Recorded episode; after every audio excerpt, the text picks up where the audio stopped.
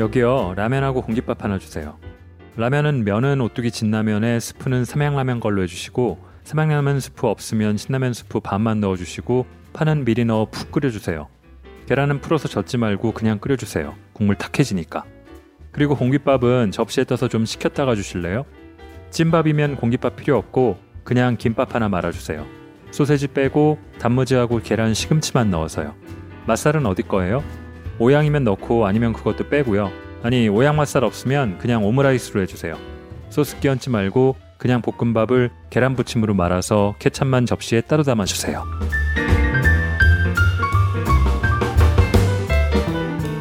골라듣는 뉴스룸 책 읽는 순간 북적북적입니다. 저는 심영국 기자입니다. 자, 매일 가는 식당에 매일 먹는 같은 밥이라도 그걸 영상으로 접하면은 새삼스럽죠. 특히 좋아하는 드라마나 영화, 하다못해 뉴스에 나오더라도 매우 반갑습니다. 저만 그런가요? 제가 미국 뉴욕에 나와 있었던 지가 이제 1년이 다 돼 가는데 거의 마무리되는 시점입니다. 이제 한국에 가야죠. 이 올해 초에 봤던 뉴욕 음식에 관한 프로그램이 있었습니다. 최근에 제가 다시 보니까 제가 가봤거나 근처를 지나갔던 곳들이 꽤 되더라고요. 몰랐을 때는 그냥 그랬는데 조금은 각별해지는 그런 느낌. 아는 만큼 보이고 또 보이는 만큼 애정을 갖게 되는 건가 싶었습니다. 저는 여러 번 말씀드리기도 했고 그런 관련 책들을 많이 읽었지만 먹는 것도 좋아하고 영화도 또 좋아하는 편인데 그러고 보니까 영화에 나오는 음식에는 크게 주목했던 적이 없는 것 같아요. 오히려 먹방이나 맛집 소개 프로그램 같은 건 보면서 침을 흘려왔는데 영화에는 안 그랬네요. 그런 저와는 너무 다르게 평생 영화 제작을 하면서도 음식에 대한 깊은 내공을 닦아왔던 그런 작가의 마음이 책으로 탄생했습니다. 이주익 작가의 불현듯 영화의 맛. 오늘 북적북적의 선택입니다. 낭독을 허가해준 출판사 계단에 감사드립니다. 자, 맨 첫머리에 읽은 거 뭔지 설명을 해드려야겠죠? 역시 책의 한 대목입니다. 자, 들으니까 라면과 공깃밥을 주문하는 것 같은데 꽤 성질도 급하고 까다로워 보이죠?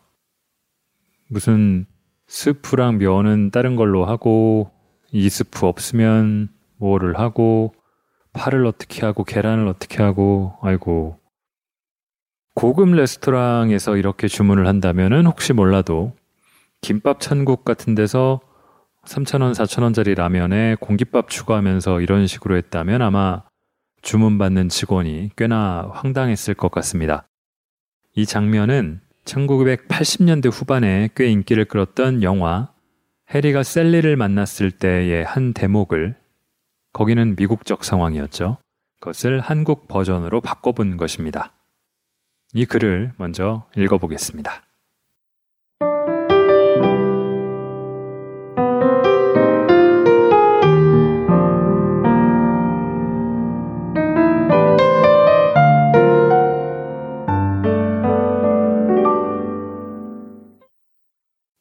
이민자와 하이웨이가 만든 American 라이프 스타일.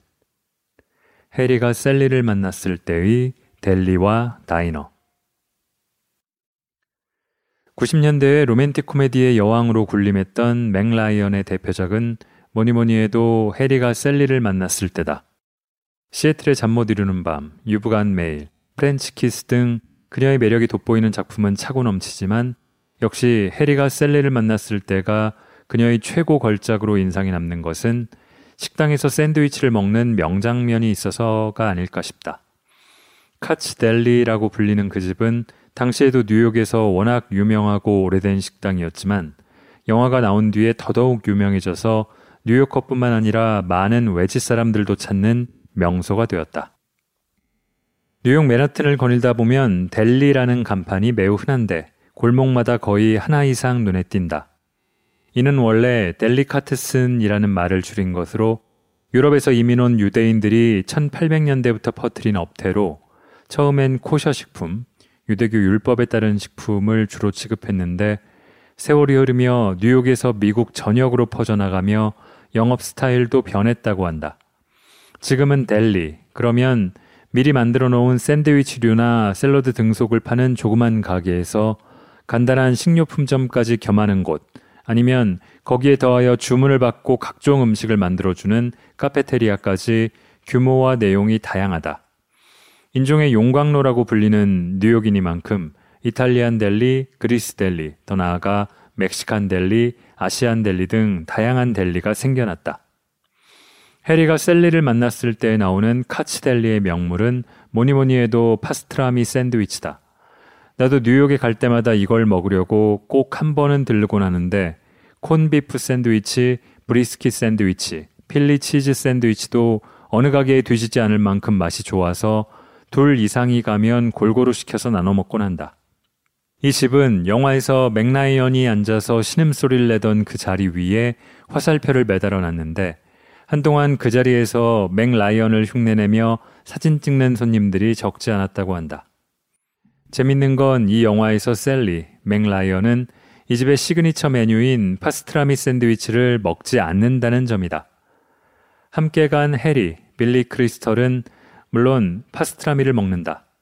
샐리는 핫터키 샌드위치를 시켰는데 그걸 해체하여 겹겹이 쌓인 두툼한 turkey ham에서 두 장만 골라내 얇게 만들어 먹는다.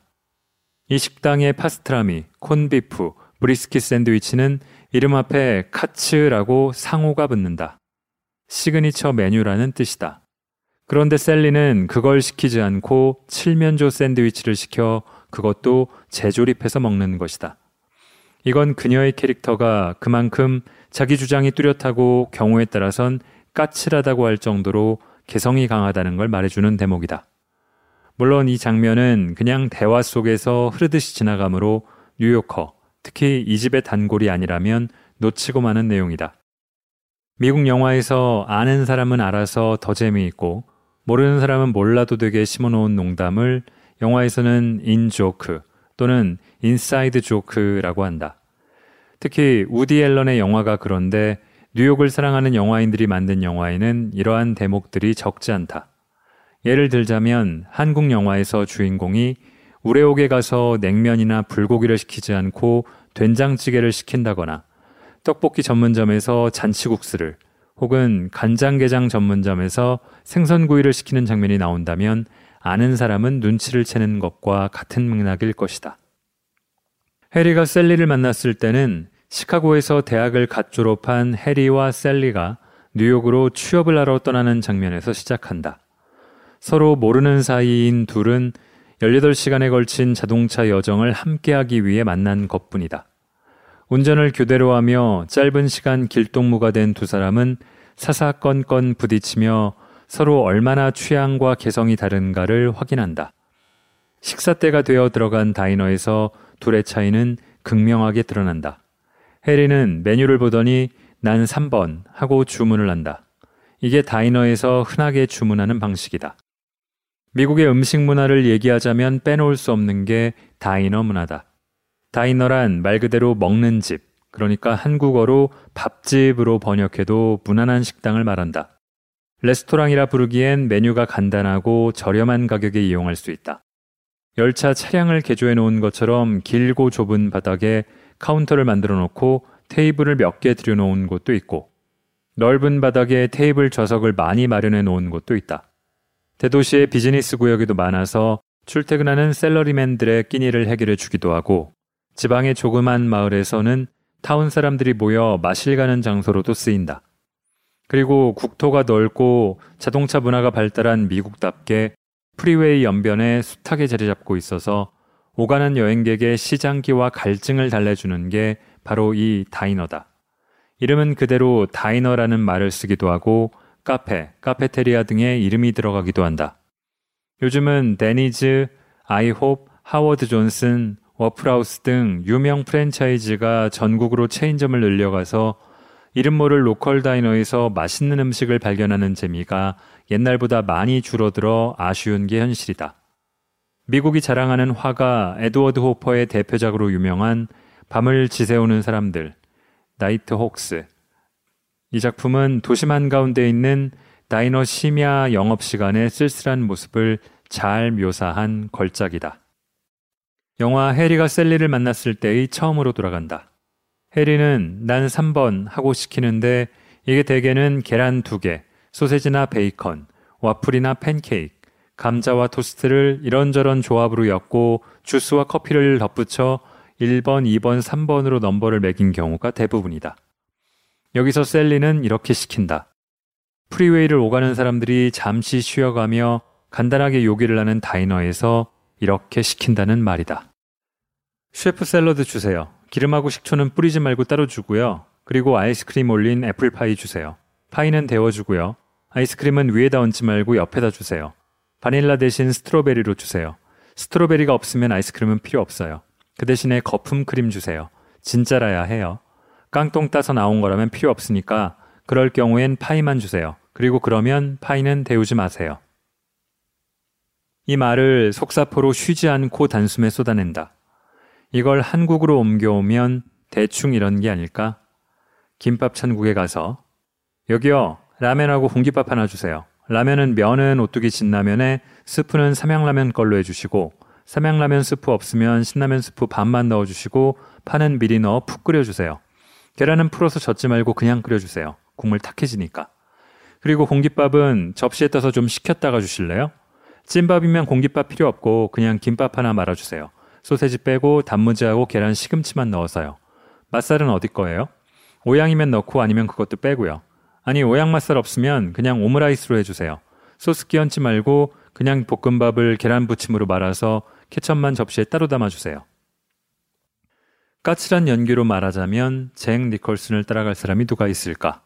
그의 초기작 잃어버린 전주곡에 이런 장면이 있다. diner에 가서 커피하고 빵만 먹고 싶은 그에게 웨이트리스가 부득부득 빵은 메뉴에 없다고 한다. 이쯤 되면 기싸움이다. 몇 번의 실랑이 끝에 웨이트리스도 오기가 난 것이다. 그러자 잭 니콜슨이 이렇게 시킨다. 그럼 메뉴에 있는 치킨 샐러드 샌드위치하고 커피를 가져와. 그런데 샌드위치는 버터 바르지 말고 마요네즈도 바르지 말고 상추 얹지 말고 치킨 빼고 말이야. 미국의 diner 문화에는 그들이 자부하는 역사와 나름의 전통이 있다. 그 중에는 햄버거의 발상지라고 많은 사람들이 인정하는 가게도 여럿 있다. 코네티컷주 뉴헤이븐에 있는 루이스 런치가 그 가운데 하나다. 이 집은 우리가 식빵이라고 부르는 네모난 흰빵으로 버거를 만들어준다. 옛날부터 그랬다고 한다. 케찹도 없는데 감이 달라는 소리는 꺼내지도 못한다. 벽에 여기는 버거킹이 아닙니다. 당신 방식대로 만드는 게 아니라 우리 방식대로 만듭니다. 그게 싫으면 안 먹으면 됩니다. 라고 붙어 있기 때문이다. 필라델피아에는 Philly cheese 스테이크 샌드위치라 불리는 명물이 있다. 맛있는 스테이크 부위나 로스트 비프를 잘라서 굽고 그 위에 퍼질 듯 녹은 치즈를 올려 긴 롤빵 안에서 잘 어울리게 한 Philly cheese 스테이크 샌드위치는 이제는 미국 전역에서 인기 메뉴가 되었다. 그리고 네브라스카주 오마하에서 시작되었다고 하는 Reuben 샌드위치도 diner의 인기 메뉴에서 빼놓을 수 없다. 콘 비프에 sauerkraut 그리고 Russian 드레싱이 귀리빵 사이에서 조화를 이루는 Reuben 샌드위치도 잘하는 가게에서 만든 건 중독성이 있으리만큼 맛이 좋다. 물론 이 정도로 특색 있는 메뉴를 제대로 만들어내는 deli나 diner라면 어느 정도 규모가 있는 도시라야 만날 가능성이 높다. 넓고 넓은 미국에는 대도시 말고도 조그만 타운이 숱하게 퍼져 있다. 그런 곳에 있는 diner에서는 햄버거나 치즈버거 아니면 치킨 샌드위치나 클럽 샌드위치 정도가 무난한 경우가 많다. 대신에 local성을 살린 대표 메뉴가 한둘쯤 있거나 도넛, 파이 등 디저트에 힘을 준 케이스도 적지 않다. 다이너는 미국의 음식 문화에 국한된 것이 아니라 American lifestyle 그 자체에 녹아 있어 미국의 과거와 현재를 모두 보여준다. 그래서 숱한 영화에 diner가 등장한다. 해리가 샐리를 만났을 때 같은 로맨틱 코미디뿐만 아니라 갱 영화에서도 자주 볼 수 있다. 한국 관객에게도 친숙한 저수지의 개들, 좋은 녀석들, Pulp Fiction에도 diner는 중요한 무대로 등장한다. 알 파치노와 로버트 드니로가 처음으로 함께 출연한 작품으로 화제가 됐던 갱 영화 Heat에서 두 배우가 극도의 긴장감 속에 처음이자 마지막으로 만나 대화를 나누는 곳도 diner다.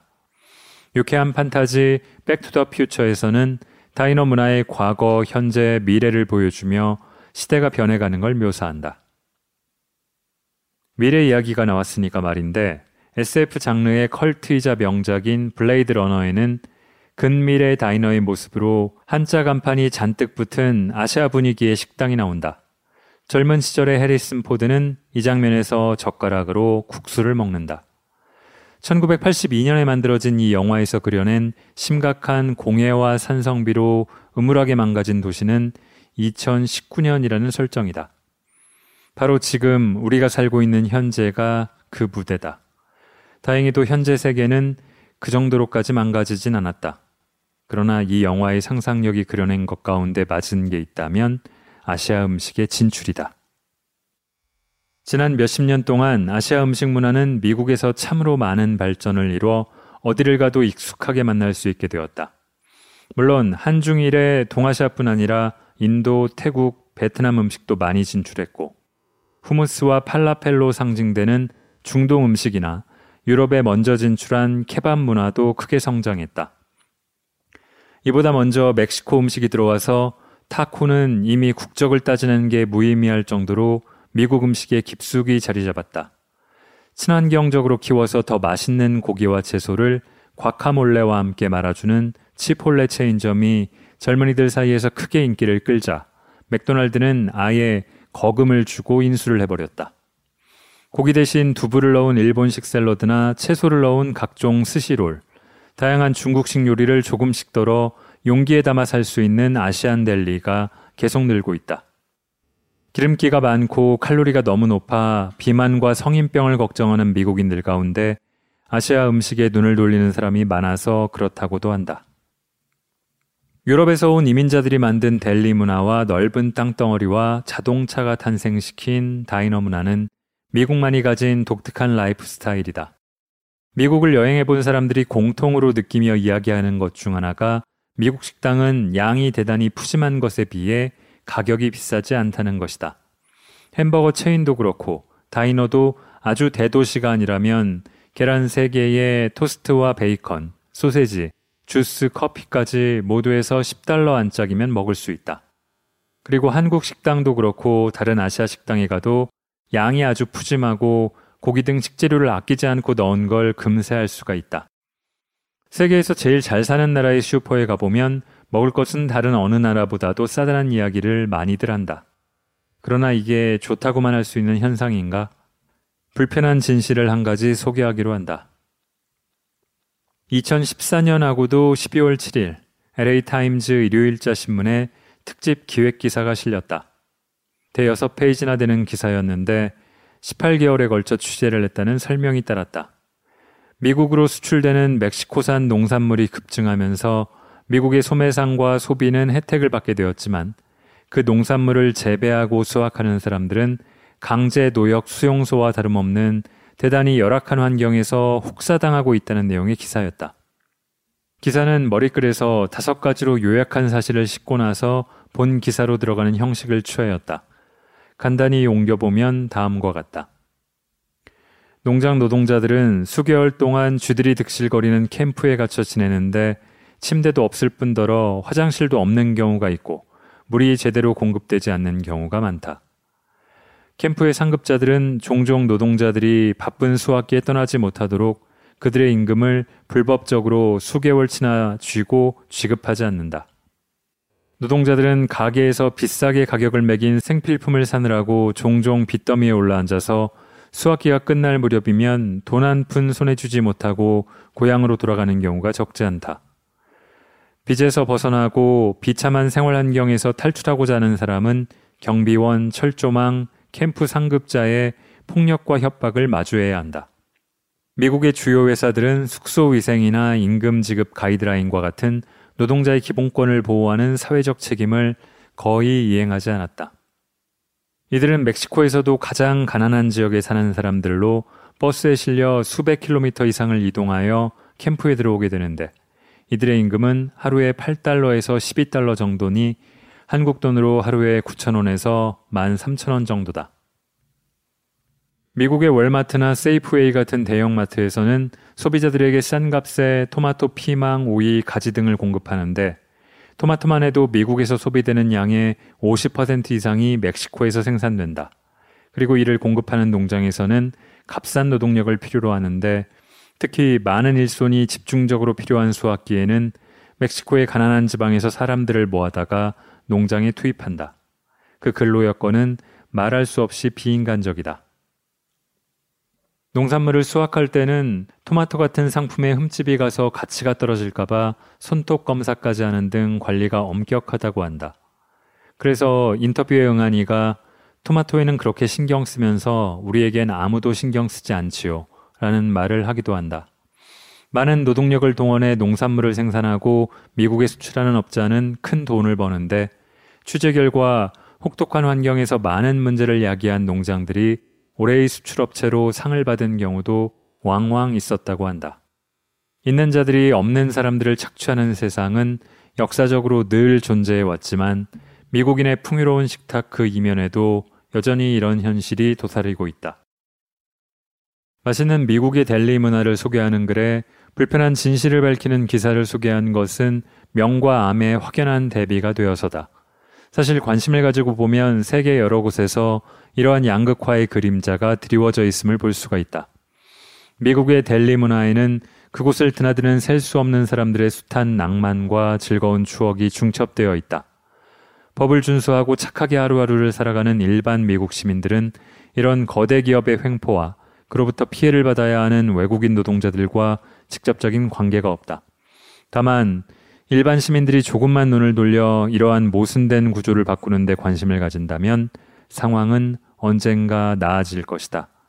영화에 보이는 다이너 안에 낙천적이고 순박한 미국인들이 보이지 않는 곳에서 고생하는 사람들과 연결되지 않고 진정한 의미에서 편하게 음식을 즐길 수 있는 날이 언제나 올 것인가 기대해 본다.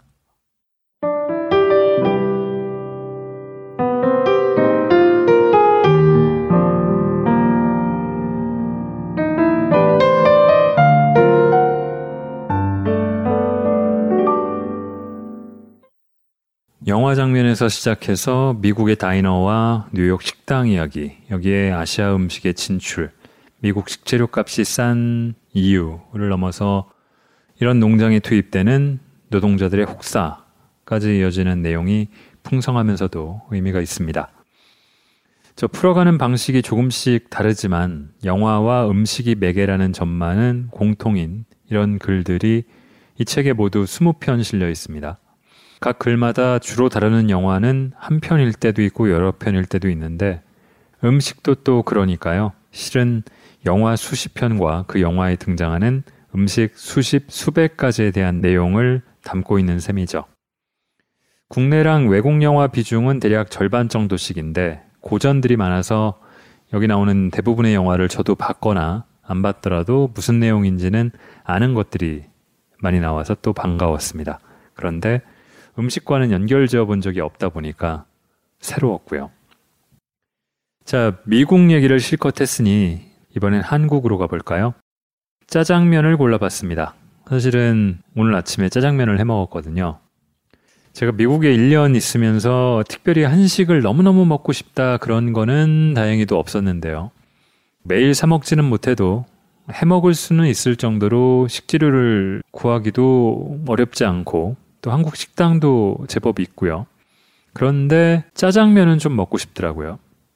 한국에서는 짜파게티 끓이는 거 말고는 해본 적이 없었는데 제가 뭐 춘장 대신에 짜장 소스를 쓰긴 합니다만 그래도 제법 그럴싸하게 짜장면을 종종 만들어 먹고 있으니 짜장면을 만들어 먹고 있다는 게 신기하기도 합니다. 짜장면은 유래는 중국이어도 지금의 맛 그리고 한국인들 상당수가 갖고 있는 정서를 비춰보면은 엄연히 한식이 아닌가 싶습니다. 그런 얘기를 작가도 하고 있네요.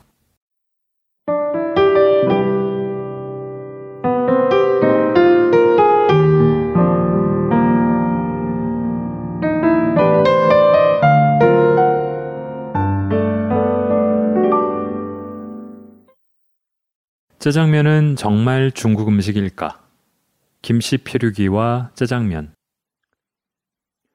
영화 살인의 추억에 주인공 형사와 동료가 취조실에서 짜장면을 시켜 먹으며 당시 인기 TV 드라마 수사반장을 보는 장면이 나온다. 짙은 갈색의 짜장 소스를 입가에 발라가며 후루룩 쩝쩝 짜장면을 먹어대는 장면은 우리나라 영화를 찾아보면 수십 군데가 넘는다. 범인을 잡고 수사하기 바쁜 형사와 검사도 짜장면을 시켜 먹고 이들을 피해 도망쳐야 하는 사채업자와 조폭도 짜장면을 시켜 먹는다. 이런 사건을 놓치지 않으려고 취재 경쟁에 나선 기자들도 짜장으로 끼니를 때우는 장면이 낯익은 것은 그만큼 이런저런 영화에 많이 등장했기 때문이다. 연애의 온도에서 동희가 휴일 낮 집에서 눈은 TV의 스포츠 중계 화면에 고정한 채 짜장면을 먹는 장면도 인상적이다. 오랜 연애와 동거에 찾아온 권태기를 넘기려는 영이 심각하게 결혼 이야기를 꺼내는데 그는 그녀의 진지한 이야기를 후루룩 쩝쩝거리는 짜장 먹는 소리로 넘겨버리고 만다. 짜장면이 평범한 일상의 한 부분이어야 성립되는 대목이다. 맨발의 기봉이에서 이장은 산 꼭대기에서 짜장면을 시켜 먹으며 배달부에게 단무지를 더 가져오라고 시킨다. 당구장에서 바닷가에서 공원에서 시켜 먹어 더 맛있는 짜장면이 전국 어디에서나 먹을 수 있는 음식이라는 걸 새삼 실감하게 해주는 장면이기도 하다. 영화 김씨 표류기에서 원시로 돌아간 상태의 생활을 해야 하는 김씨에게 가장 절실하게 그리운 문명의 상징은 짜장면 한 그릇이다. 그는 평생의 위협을 달성하듯 노력을 아끼지 않아 수제 짜장면 한 그릇을 만들어내고 그걸 한 젓가락 입에 넣는 순간 감격의 눈물을 흘린다. 이 영화는 개봉 당시 그다지 흥행 성적이 좋지 못했는데 시간이 흐른 뒤 외국에 있는 한국 영화 팬들로부터 열렬한 지지를 받으며 뒤늦게서야 잊혀진 명작으로 재조명되어 팬들의 안타까움을 사기도 한 작품이다. 짜장면은 중국 음식점의 메뉴다. 그리고 중국에도 짜장면이라는 음식이 있다. 그러나 그것은 우리가 알고 있는 짜장면과는 다르다. 굳이 국적을 따지자면 우리가 알고 있는 짜장면은 한국의 중국 음식점에서 파는 한국 음식이라고 하는 게 가장 적합한 포지셔닝이 아닐까 싶다. 일본에 있는 카스텔라나 덴프라를 포르투갈 음식이라고 하지 않고 당연히 일본 음식이라고 여기는 것과 마찬가지다. 돼지고기에 튀김옷을 입혀 딥프라이하고 가늘게 채 썬 양배추에 흰쌀밥과 미소시루를 함께 내는 메뉴를 일본 음식 돈까츠라고 부르는 것도 같은 맥락이다. 이 짜장면은 중국 산둥반도에서 바다를 건너 한국에 정착한 화교들이 소개한 음식인데 100여 년의 세월 동안 몇 번의 커다란 변화를 겪으며 오늘날 모든 대한민국 사람이 사랑하는 국민 음식으로 뿌리를 내렸다. 역사적으로 한국인의 애환과 추억이 서린 음식인 짜장면이 대중과 가까워지게 된 건 한국전쟁 이후부터다. 한미 잉여 농산물 협정을 통해 1955년부터 우리나라의 원조 밀가루가 대량으로 들어오기 시작했다. 일제강점기 청요리집으로 불리던 중국 음식점에서는 주 메뉴로 짜장면, 우동, 울면, 짬뽕을 낮은 가격에 냈고 이 면류가 대중음식이 되어 전국에 퍼지게 되었다. 그래도 워낙 모두가 가난하던 시절이라 한동안 많은 사람들에게 짜장면은 입학식이나 졸업식에나 먹을 수 있는 특별한 음식이었다. 이후 쌀의 수요를 줄이기 위해 1970년대부터 정부는 대대적으로 분식을 장려했고 이런 정책에 힘입어 라면이 공급되고 분식센터가 늘어났다. 한편 한국 정부의 배타적인 화교 정책에 못 견딘 화교들이 대거 한국을 떠나기 시작했고 화교 중심의 중국 요식업계는 점차 한국 사람들이 경영하는 중국 음식점으로 바뀌게 되었다. 그러다 손으로 뽑던 수타면이 기계면으로 바뀌면서 짜장면은 분식집과 고속도로 휴게소에서도 내는 인기 메뉴가 되었고 지금은 학교나 군대의 급식 메뉴로도 나올 만큼 간편한 메뉴가 되었다. 이렇게 사회적 변화와 함께 짜장면은 그 위상과 맛이 몇 단계에 걸쳐 변화하며 오늘날에 이르게 되었다. 그러면 중국 짜장면과 한국 짜장면의 가장 큰 차이는 무엇일까? 중국 사람들은 짜장면 하면 베이징의 그것을 연상한다. 라오 베이징 짜장면이라고 해서 베이징 짜장면이 중국에서는 대표 선수 대접을 받는다. 일단 짜다. 차가운 국수에 갖가지 고명을 넣고 짜장을 얹어 비벼 먹는데 짜장 소스의 양이 우리네 그것보다 훨씬 적다. 많이 넣으면 너무 짜서 오히려 맛이 없다. 한국의 짜장면은 캐러멜 소스를 넣어서 맛이 단 게 특징이다. 아이들도 좋아하는 게 아마도 이 단맛이 나는 짜장 소스로 만들어서 그런 것이라고 여겨진다. 어쨌거나 짜기만 한 베이징 짜장과 달리 달콤하고 고소한 한국 짜장면의 고유한 맛은 한국에서 나온 춘장 덕인데 중요한 것은 발효의 차이다. 이 춘장을 볶은 뒤 양파, 감자, 고기를 넣고 물을 부어 끓이다가 적당량의 밀가루나 전분을 넣어 끓인 것이 짜장이다. 춘장만 볶다가 거기에 직접 양파, 고기 등을 넣고 그냥 볶아내면 그게 간짜장이다. 우리나라 요리법에서 중국과 가장 대비되는 게 불이다. 대비된다고 표현했지만 중국만큼 발달하지 못했다고 쓰는 게 솔직한 표현일 것이다. 옛날에 우리나라에서는 부엌에 가마솥을 걸어 장작불로 밥을 하고 밥에 뜸이 들 무렵 아궁이에서 벌겋게 단 숯불을 빼내 화로에 담아 찌개를 보글보글 끓이거나 고등어 자반을 굽거나 전을 부치거나 했다. 내가 어릴 때만 해도 시골에 내려가면 가지, 호박, 감자 등은 밥이 끓어 물기가 빠질 때쯤 밥 위에 얹어 쪘다 꺼내어 양념으로 무칠 건 무치고 그랬다. 아궁이 하나로 한 끼의 요리가 다 해결된 셈이다.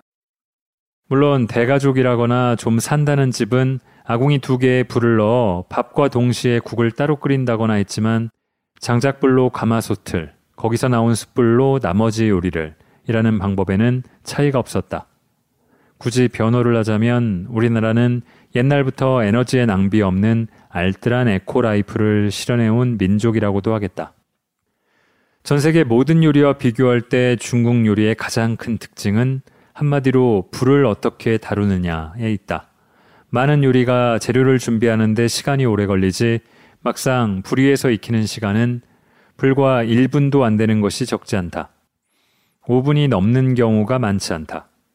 강력한 화력으로 짧은 시간에 조리하는 중국 요리의 특별한 맛을 한국 사람들은 보통 불맛이라고 부른다. 이 불맛에 해당하는 단어가 실제로 중국에 있다. 우리가 불맛이 난다고 하는 이 조리법을 영어권에서는 종종 stir fry라고 부른다. 영어권 중국 사람들은 이 조리 방식 고유의 맛을 표현할 때 wok hei라는 말을 쓴다.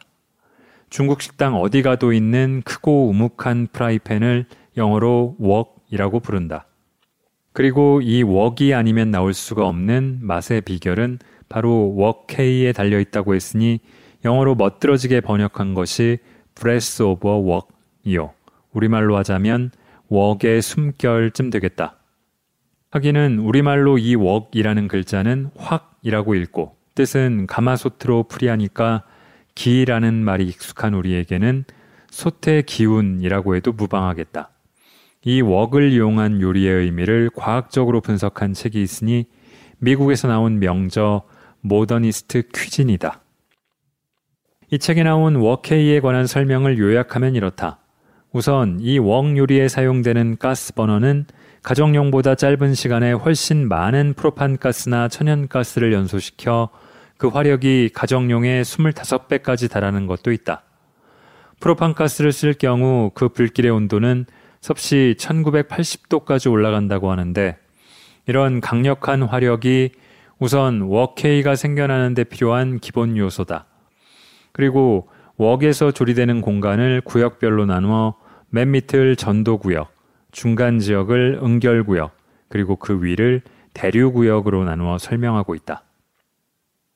웍의 표면에서는 뜨거워진 금속판에 재료가 직접 다 익게 된다. 금속판이 달아오르면 붉거나 오렌지빛을 띠는데 이를 복사현상이라고 한다. 이때 철판의 온도는 760도에서 815도까지 올라간다.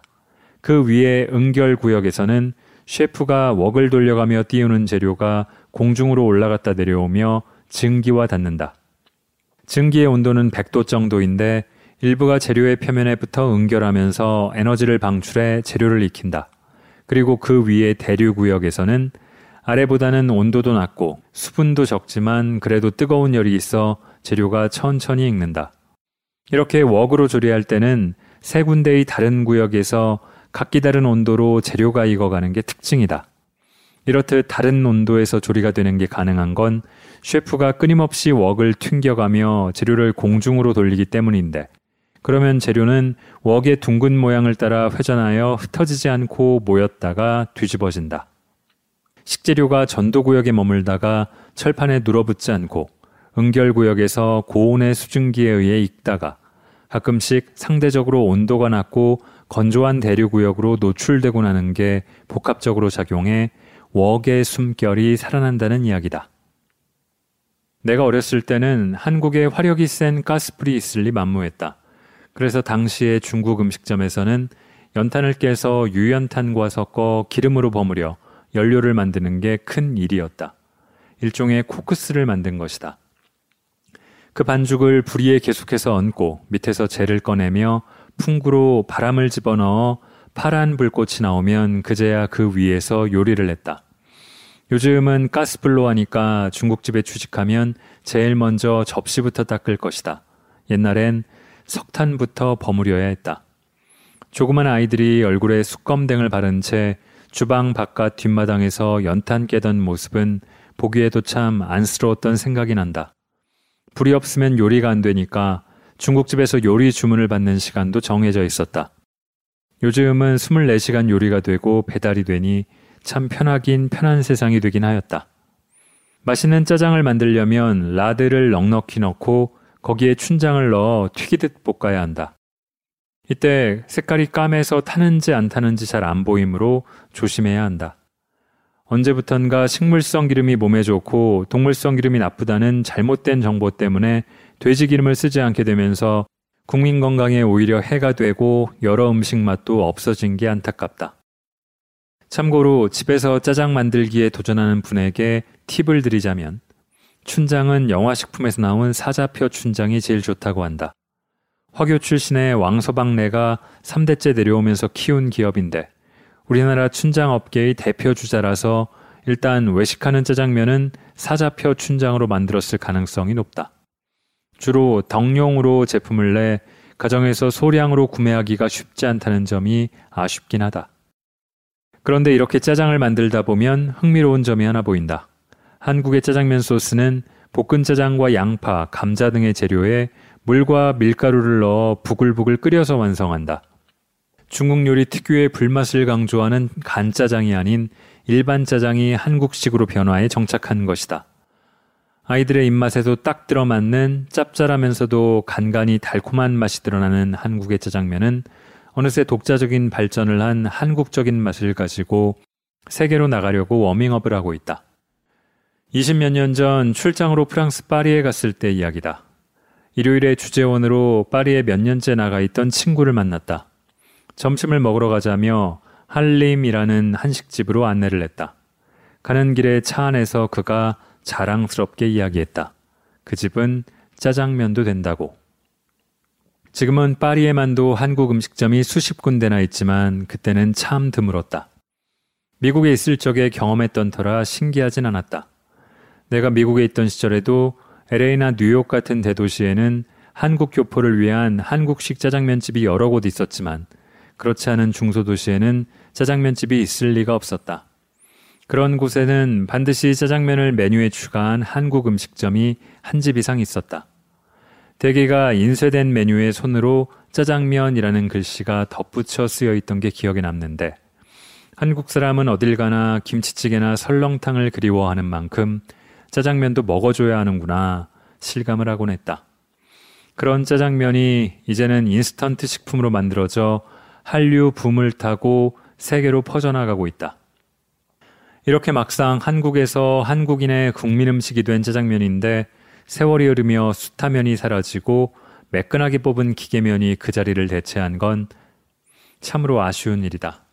퇴행하는 음식이 아니라 진화하는 음식으로 짜장면이 한 번 더 변화하기를 기대해 본다.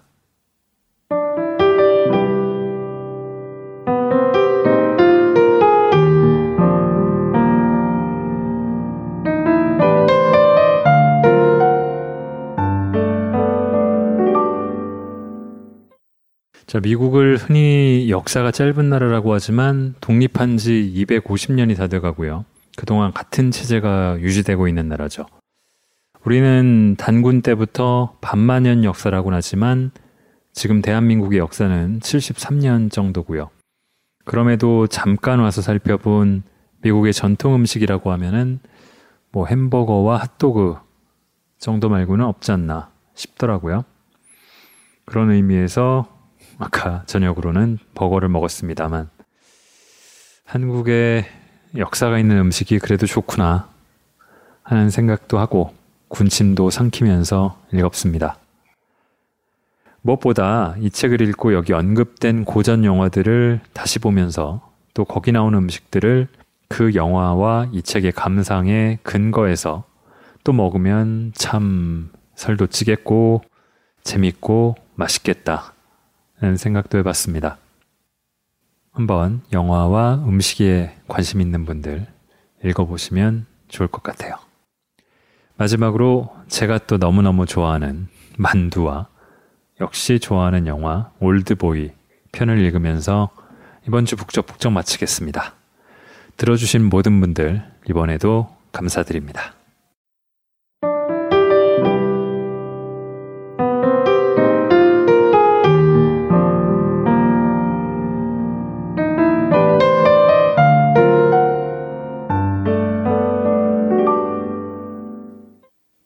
한중일 만두 삼국지. 올드보이와 15년 동안 먹은 군만두. 누구냐 넌?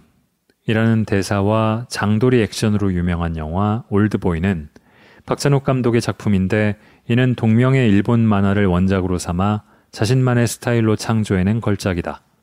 이유도 모르고 감금되어 15년 동안 군만두만 먹다가 풀려난 주인공이 중국집을 전전하며 군만두를 맛보아서 자신이 갇혀있던 곳을 찾아낸다는 설정은 영화적으로 참 재밌는 이야기다. 그러나 곰곰이 생각해보면 한국의 현실에서는 심각한 문제를 드러내기도 한다. 한국의 군만두는 언제부터인가 구운 만두가 아니라 튀긴 만두가 대세가 되었다. 그리고 또 언제부터인가 배달을 하는 중국집에서는 탕수육을 시키면 물론이고 짜장면이나 짬뽕 같은 걸 2인분만 시켜도 서비스로 따라 나오는 메뉴가 된 적이 있었다. 당연히 공짜로 나오는 단무지 정도로 수준이 전락하여 버린 군만두에 성의가 들어갈 리 없다. 원가도 절감해야 하니 직접 빚을 엄두도 못 내고 공장에서 생산되는 싸구려를 납품받아 튀겨내는 집이 대부분이 아닐까 싶다. 그래도 요새 들어 돈 받고 파는 집들이 늘고 그만큼 품질도 좋아지고 있는 것 같아 무척 다행이다 싶다. 이 글의 첫머리에 영화 올드보이에서 15년 동안 군만두만 먹은 주인공이 그 맛을 찾아 자신이 감금된 장소를 찾아낸다는 설정이 영화적으로는 재미있지만 현실에서는 심각한 문제를 제기한다는 이유가 바로 여기에 있다. 한국에 15년 동안 꾸준히 변치 않은 맛으로 일관되게 군만두를 만들어낸 식당이 과연 존재할까? 군만두가 아니라 다른 메뉴라고 하더라도 마찬가지다. 세계적으로 요식업 전반이 그렇지만 특히 한국에는 너무 쉽게 개업하고 또 너무 쉽게 폐업하는 식당이 많다. 엄청난 비율의 식당이 개업 1년을 못 넘기고 만다는 씁쓸한 통계도 있다. 그러다 보니 요리사의 이합 집산도 심하여 꾸준하게 일관된 맛을 유지하는 식당은 정말 손에 꼽을 정도다.